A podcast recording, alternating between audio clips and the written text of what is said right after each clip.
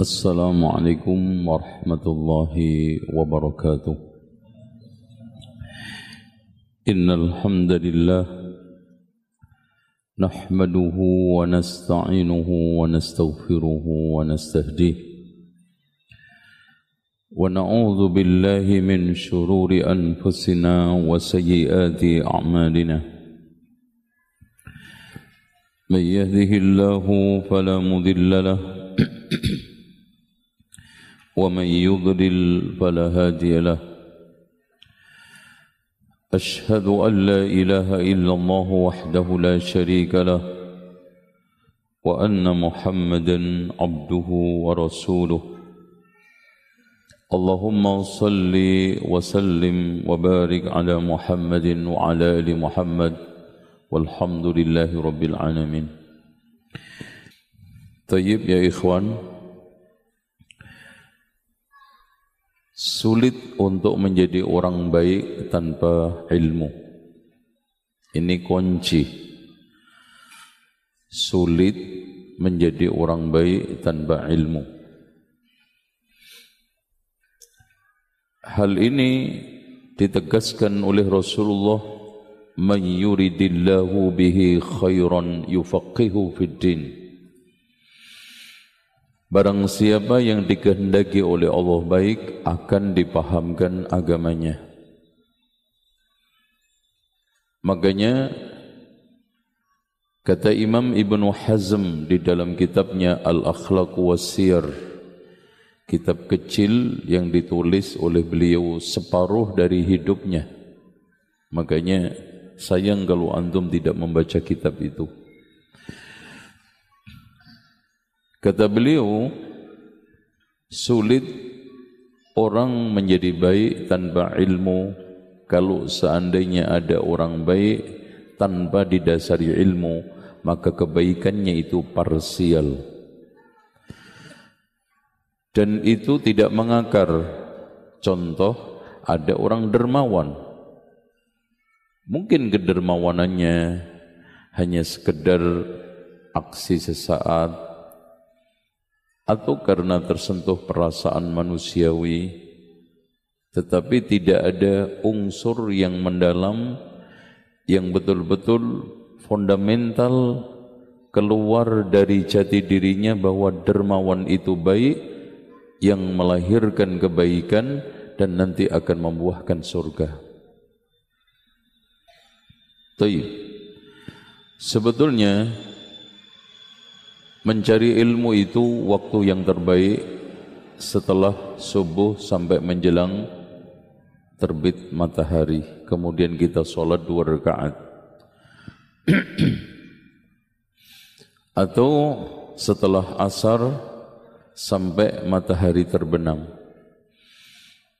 Hal ini ditegaskan oleh Rasulullah di dalam hadis yang dikeluarkan oleh Imam Abu Dawud dihasankan oleh Syekh Al-Albani di mana Rasulullah sallallahu alaihi wasallam bersabda la an aq'uda ma'a aqwamin yadhkuruna Allah ta'ala min salatil ghadati hatta tatlu'a asy-syamsu ahabbu ilayya min an a'tiqa arba'atan min waladi Ismail Andaikan aku bisa duduk bersama kaum untuk zikrullah. Dan zikir di sini yang dimaksudkan adalah majelis ilmu.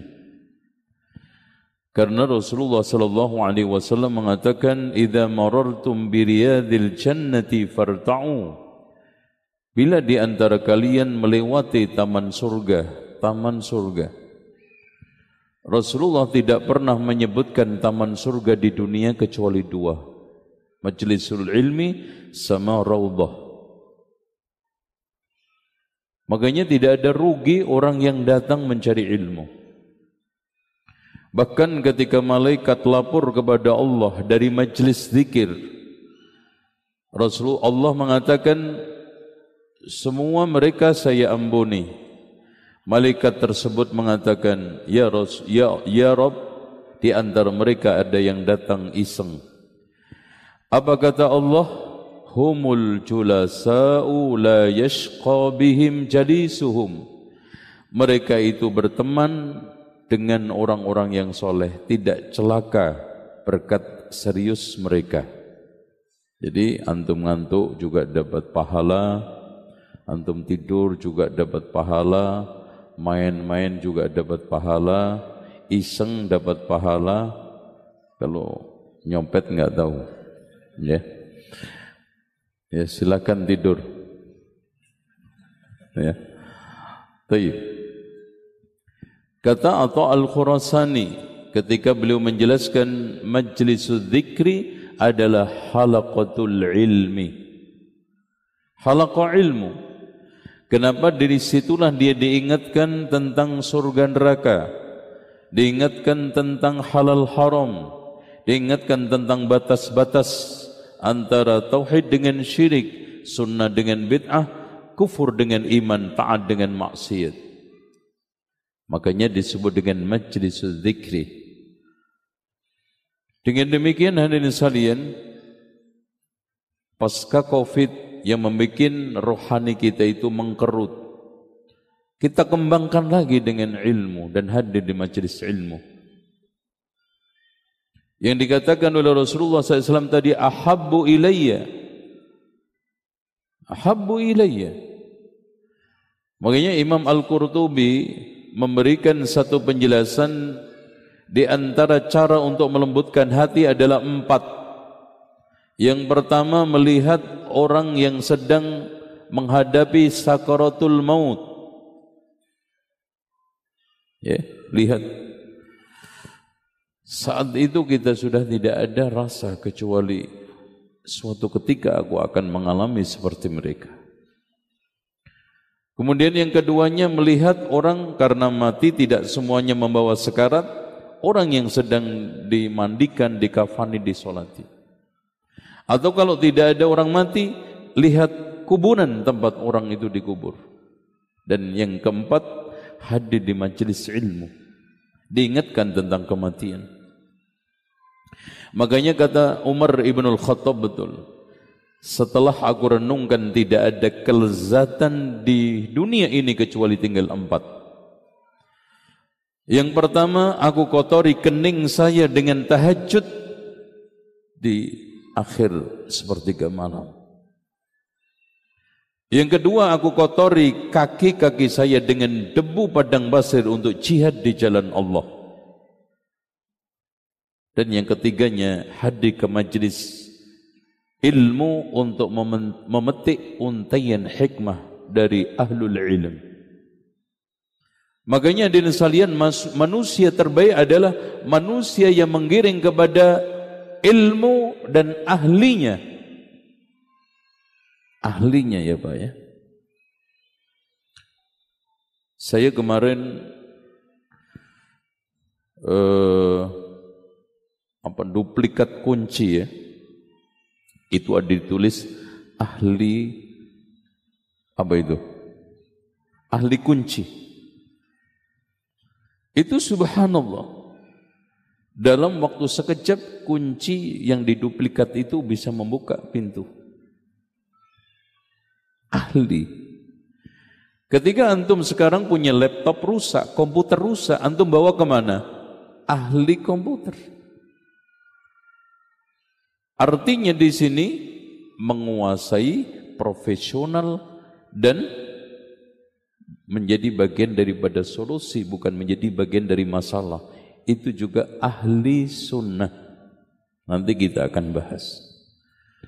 Kalau antum sekarang menjadi ahli sunnah, ternyata menjadi masalah di Islam, antum menjadi ahli sunnah, ternyata nggak tahu selok belok tentang sunnah, Malu nggak antum? Buka kedai ngaku ahli kunci. Orang datang semuanya, Pak, saya mau duplikat kunci nih. Oh maaf Pak, kalau goreng bakso, goreng tempe bisa saya.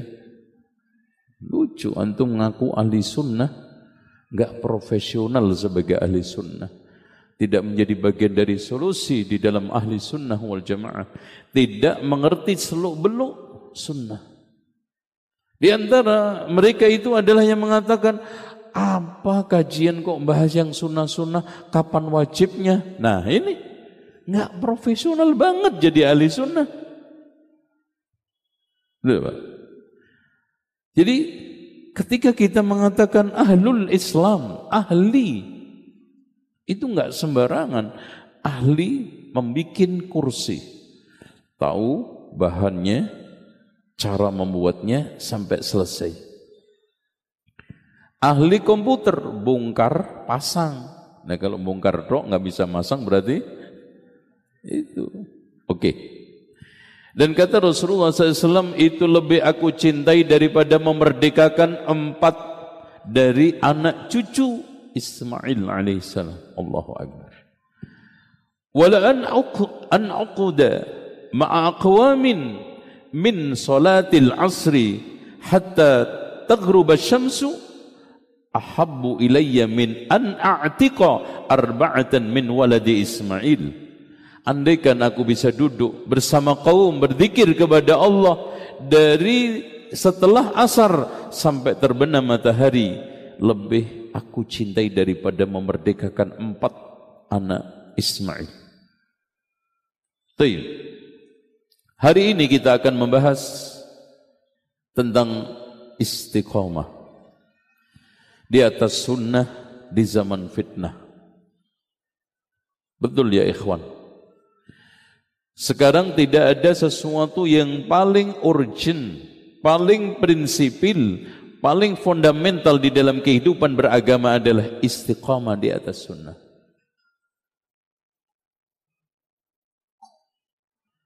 Bagaimana tidak Rasulullah sallallahu alaihi wasallam mengatakan di dalam hadis yang sahih Al-ibadatu fil haraj. Ibadah pada zaman fitnah. Al-haraj itu zaman fitnah. Kahijratin ilayya Seperti hijrah bersamaku. Allahu Akbar Coba bayangin bagaimana harga nilai keutamaan hijrah bersama Rasulullah sallallahu alaihi wasallam. Makanya di sana ada hadis meskipun darajatnya itu adalah dhaif di mana ini menjadi penguat akan hadis-hadis ghuraba. Bada al-Islamu ghariban fasayaudu ghariban kama bada. Fatuba lil ghuraba Bahkan Rasulullah sallallahu alaihi wasallam ketika ditanya ghuraba itu maksudnya siapa? Unasun salihun, manusia-manusia yang baik. Fi unasi su'in kathir, yang hidup di tengah manusia yang buruk banyak sekali. Man ya'sihim aksaru mimman yuti'uhum. Yang bermaksiat yang membangkang, yang melanggar itu lebih banyak daripada yang mentaati. Di sana ada hadis Rasulullah sallallahu alaihi wasallam, "Innakum fi zamanin man taraka ushra ma umira bihi halak." Kalian hidup ini Rasulullah berbicara dengan sahabat. Kalian hidup sekarang di zaman Andaikan kalian meninggalkan sepersepuluh agama, itu sudah murtad hancur keluar dari Islam. Wasayati zamanun akan datang suatu zaman. Akan datang. Berarti pada zaman Rasulullah belum ada. Man taraka fihim ushrama umira bihim najah. Siapa yang meninggalkan atau siapa yang meninggalkan dari sepersepuluh agamanya itu selamat. Jadi andaikan dia itu hanya bisa mengamalkan sepuluh, sepersepuluh dari agamanya itu cukup selamat. Satu kebalikan. Makanya di sini istiqamah. Kun taliban lil istiqamah wala takun taliban lil karamah kata Abu Ali Arwad Badi carilah kamu istiqamah jangan kamu mencari karamah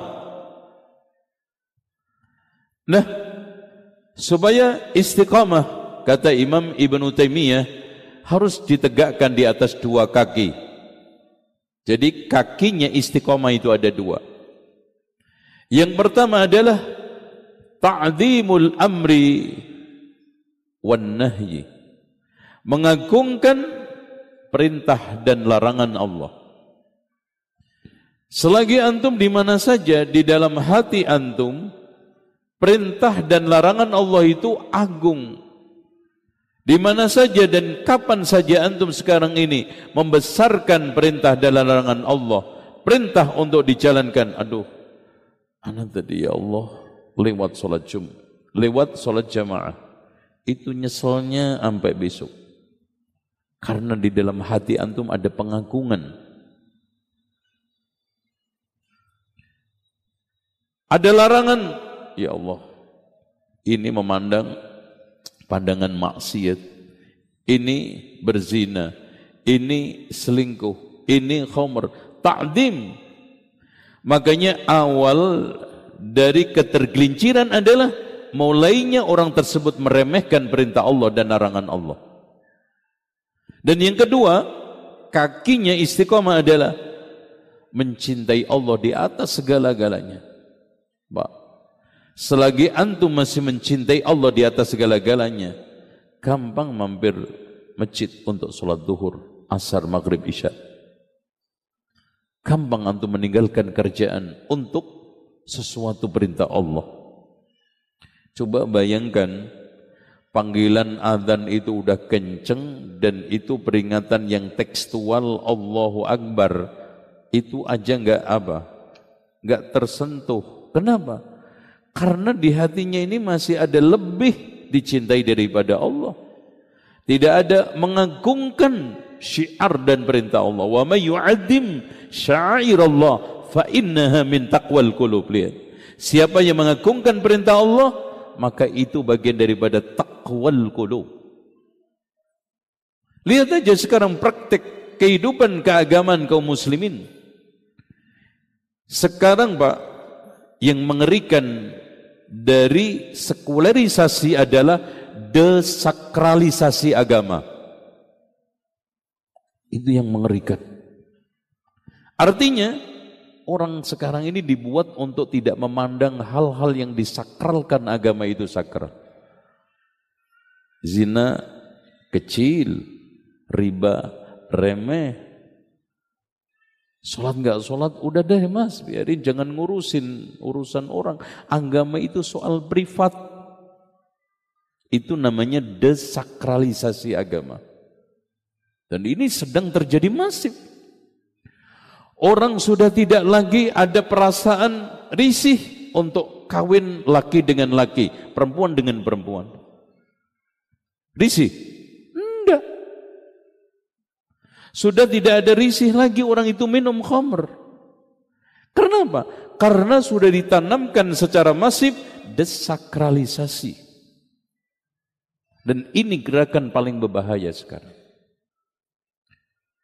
Karena ini alat istiqomah, ta'dim al-amri bil ini apa namanya eh, perintah Allah, wah larangan Allah. Kemudian istiqomah di atas sunnah. Sunnah. Kita jabarkan dulu judulnya biar antum paham judulnya. Kenapa saya memilih judul itu? Sunnah.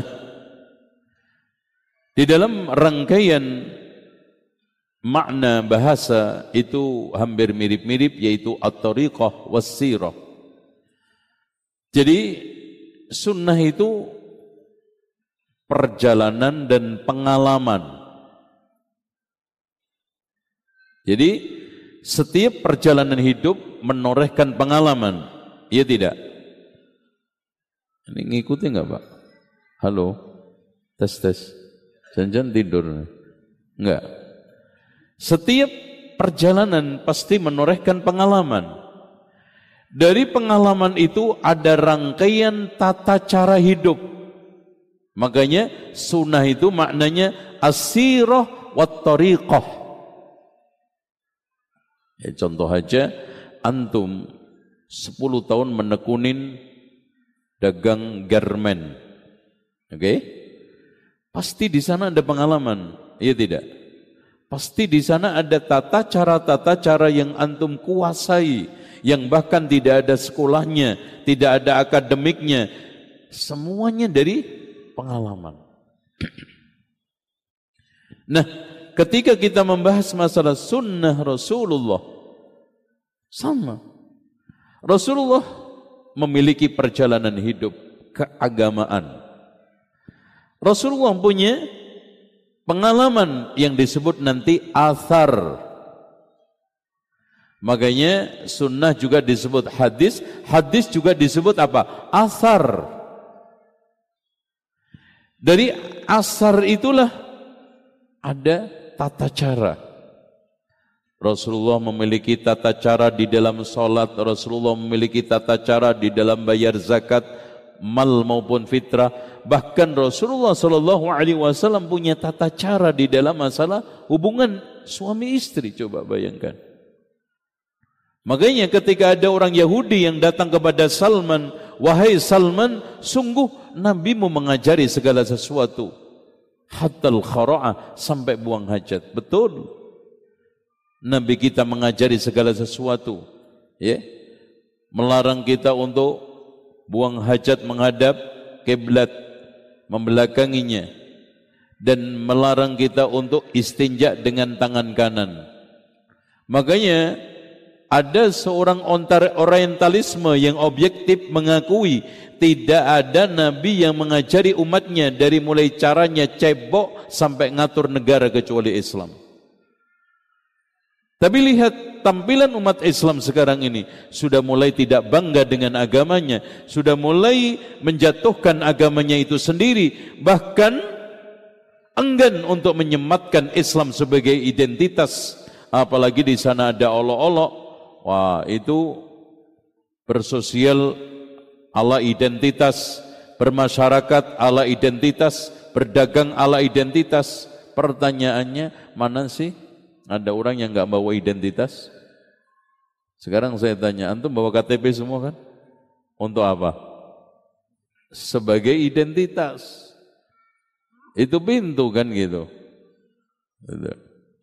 Makanya dan sekalian Pancasila adalah alat utama negara untuk menyuruh kita meneguhkan identitas sila yang pertama, ketuhanan yang Maha Esa.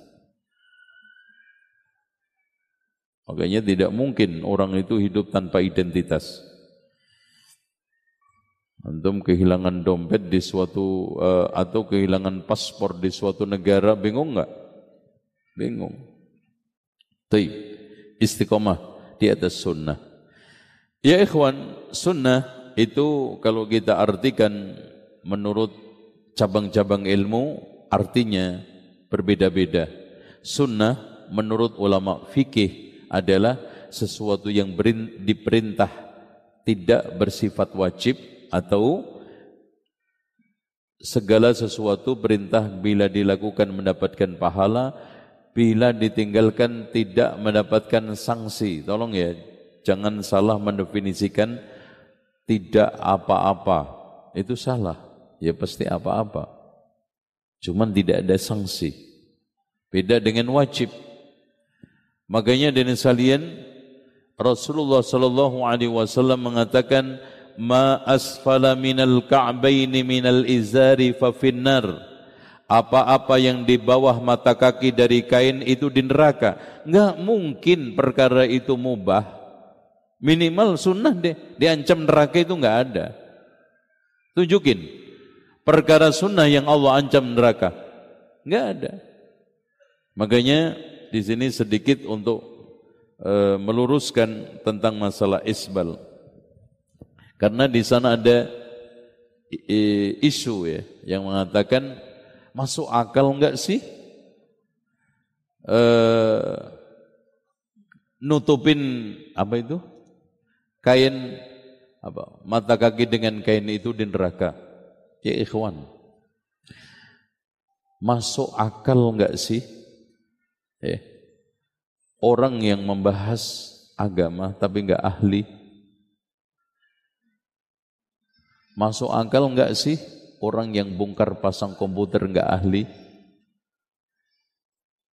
Ikhwan, antum akan saya sampaikan secara ringkas simple. Hadis tentang isbal ini mudah didapat di dalam kitab-kitab yang masyhur, Bukhari, Muslim. Dan kalau kita rangkai dengan satu rangkaian itu cukup cantik. Makanya kenapa Imam Al-Bukhari di dalam bab libas menurunkan yang pertama ucapan Ibnu Abbas setelah beberapa ayat. Ibnu Abbas mengatakan kul ma syi'ta wal bas ma syi'ta ma akhta'at kasnan. Makanlah sesukamu, min, berpakaianlah sesukamu, yang penting jangan melanggar dua. Sarafun wa makhilatun, berlebihan dan sombong. Oke. Okay. Dilanjutkan hadis Man jarra sawbahu khuyala'a lam yandurullahu ilaihim yaumal qiyamah. Okay. Siapa yang menjulurkan kain di bawah mata kaki, maka Allah tidak akan eh, siapa yang menjulurkan kain di bawah mata kaki karena sombong, maka Allah tidak melihatnya nanti di hari kiamat. Oke? Okay? Pelan-pelan biar masuk, biar tekstualnya itu kita bisa pahami. Lalu Abu Bakar nanya kan, ini hadis yang menjadi dalil orang kalau nggak sombong nggak apa-apa. Padahal itu tidak pernah diucapkan oleh ulama. Yang ada itu isbal bi ghairi qastin Bukan sekarang isbal bi ghairi khuyala. Isbal tanpa sengaja. Nah ini bentuknya. Ya Rasulullah, inna ahada syiqqai izari yastarkhi. Ya Rasulullah, salah satu apa ini? Sarung itu kalau dipakai kan uh, ada yang karena Abu Bakar ini orangnya krempeng, Pak. Krempeng, tinggi. Jadi kalau dikepakai sarung itu melorot terus gitu loh. Terus kalau dipakai sarung itu enggak rapi. Ada sebagian menjuntai, sebagian ngangkat. Sebagian menjuntai, sebagian ngangkat. Tuh, oke? Okay?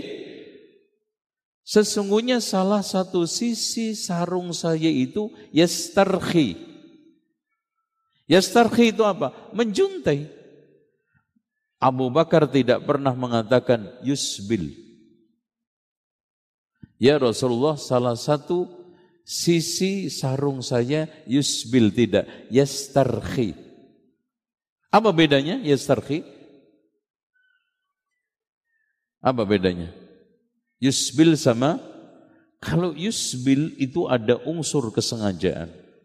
Kalau yastarhi di luar kesadaran dan kontrol manusia. Yang itu sulit Abu Bakar. Makanya beliau masih menguatkan lagi.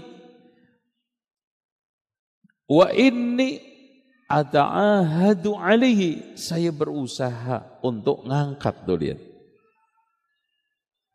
Sudah bi ghairi qastin yastarhi tapi dalam rangka untuk betul-betul itiba sunnah selamat dari ancaman Rasulullah, aku usaha ya Rasulullah ngangkat. Makanya Rasulullah memberikan rekomendasi, lasta mimman yasna'uhu khuyala'a. Kamu tidak termasuk orang yang berbuat itu karena sombong. Karena lah, yastarhi, enggak sengaja. Makanya ini cantiknya Imam Bukhari. Makanya para ulama mengatakan fikihnya Imam Bukhari itu di babnya. Habis itu beliau menurunkan satu hadis gerhana di mana Rasulullah kaget dikabari gerhana, lari ke masjid dalam keadaan pakai sarung yang masih berantakan, menutup kainnya. Nah, lagi-lagi Rasulullah tidak sengaja. Nah, Akhirnya Rasulullah permanenkan Isbal itu pakaian kesombongan, meskipun orang yang pakai nggak sombong. Dalilnya dari mana? Rasulullah mengatakan di dalam hadis yang dikeluarkan oleh Imam Abu Dawud dan juga Imam An-Nasai dan yang lainnya, irfa' izaraka ila ila nisfis. Angkatlah kainmu sampai setengah betis. Fa in abaita fa ilal ka'bain. Kalau kamu enggak mau juga terakhir pas mata kaki. Wa iyyaka wa isbalal izar waspadalah akan menjulurkan kain di bawah mata kaki fa innahu minal makhilah karena itu termasuk kesombongan. Fallahu la yuhibbul mahila. Allah enggak suka terhadap kesombongan. Kayak contoh gini loh, Pak. Ini ada pakaian pakaian keperempuanan. Kan dilarang pakai laki-laki. Antum pakai Hukumnya gimana? Meskipun antum nggak berubah menjadi perempuan, ya tetap nggak boleh. Karena itu pakaian keperempuanan. Ini pakaian kependetaan. Dan gini Pak, terakhir. Kalau sekarang isbal itu digantungkan sombong nggak sombong, takarannya orang dengan perasaan jutaan orang gimana? Membangun suatu hukum di atas sesuatu yang sangat sangat ringkih, lembek, dan tidak jelas. Antum bisa detek sekian juta orang ini yang sombong, ini yang enggak sombong, ini setengah sombong, ini yang kurang dikit sombongnya. Harusnya hukum itu dibangun di atas amaratin madnunatin au ma'lumatin. Hukum itu harus dibangun di atas amarah, satu tanda madnunah, dugaan yang kuat, au ma'lumah yang jelas. Contoh, dibolehkan sholat kosor karena safar. Dibolehkan sholat kosor karena capek. Oke. Dibolehkan sholat kosor karena safarnya serius. Ini ada amarah, ada ilah, ada alasan-alasan. Sekarang kita rangkum dari alasan-alasan yang ada itu yang terkuat mana?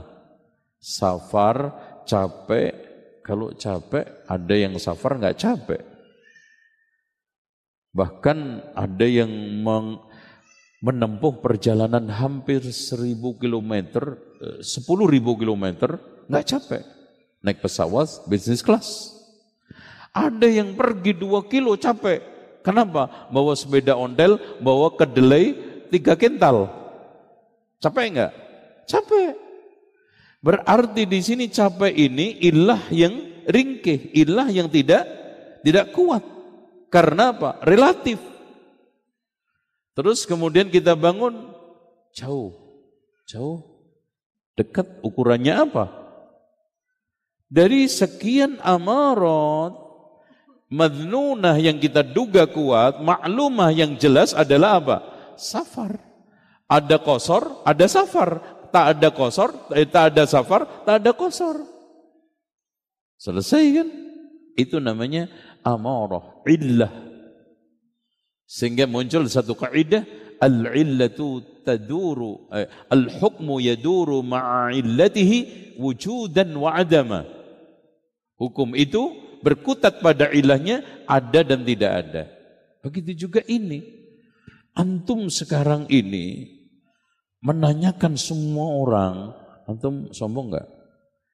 Kira-kira coba bayangin Pak, mensensus orang sekian banyak untuk menetapkan hukum isbal haram atau tidak haram. Gak mungkin. Antum nanyain orang Bandung berapa bulan tuh. Terus nanti pindah Jawa Timur, pindah lagi Jakarta. Illah yang sekarang maznunah wa ma'lumah yang jelas apa? Digantungkan kepada suatu amarah yang jelas. Pakaian isbal itu sudah dinobatkan oleh Rasulullah pakaian kesombongan. Fa innahu minal makhilah. Artinya jangan dipakai. Terus kemudian samanya di mana Abu Bakar dengan antum? Abu Bakar menjuntai salah satu sisinya. Antum permanen. Abu Bakar berusaha untuk narik-narik. Lah antum sejak jahit sudah esbal. Kemudian setelah dipakai, pakai sabuk. Esbal permanen sepanjang hari. Kecuali antum copot. Mana samanya juga. Jadi nggak nggak ngeklop pakai dalil Abu Bakar. Karena di dalam kalimat yang diangkat Abu Bakar itu yastarhi. Kecuali Abu Bakar mengatakan begini, ya Rasulullah, salah satu sisi sarung saya itu yusbil. Oke, ini jadi panjang nih gara-gara antum. Baik, ikhwas sekalian. Sekarang fitnah. Fitnah itu secara umum artinya adalah imtihan ujian. Tapi setelah itu dipakai beberapa makna di dalam Al-Quran dan Sunnah yang di antaranya fitnah bisa bermakna syirik. Contoh di dalam firman Allah, wal fitnatu asyaddu minal qatl. Fitnah maknanya adalah dolalah, kesesatan. Di antaranya firman Allah, "Falyahdharil ladzina yukhalifuna an amrihim an tusibahum fitnatun" ay bermakna apa? Dalalah. Fitnah bermakna syubhat. Seperti di dalam hadis Rasulullah SAW yang sahih, tu'radul fitanu 'alal qulubi ka'ardil hasiri 'udan 'uda. Akan dipaparkan fitnah ke dalam hati seorang mukmin itu pelan-pelan tapi pasti seperti orang menganyam anyaman tikar.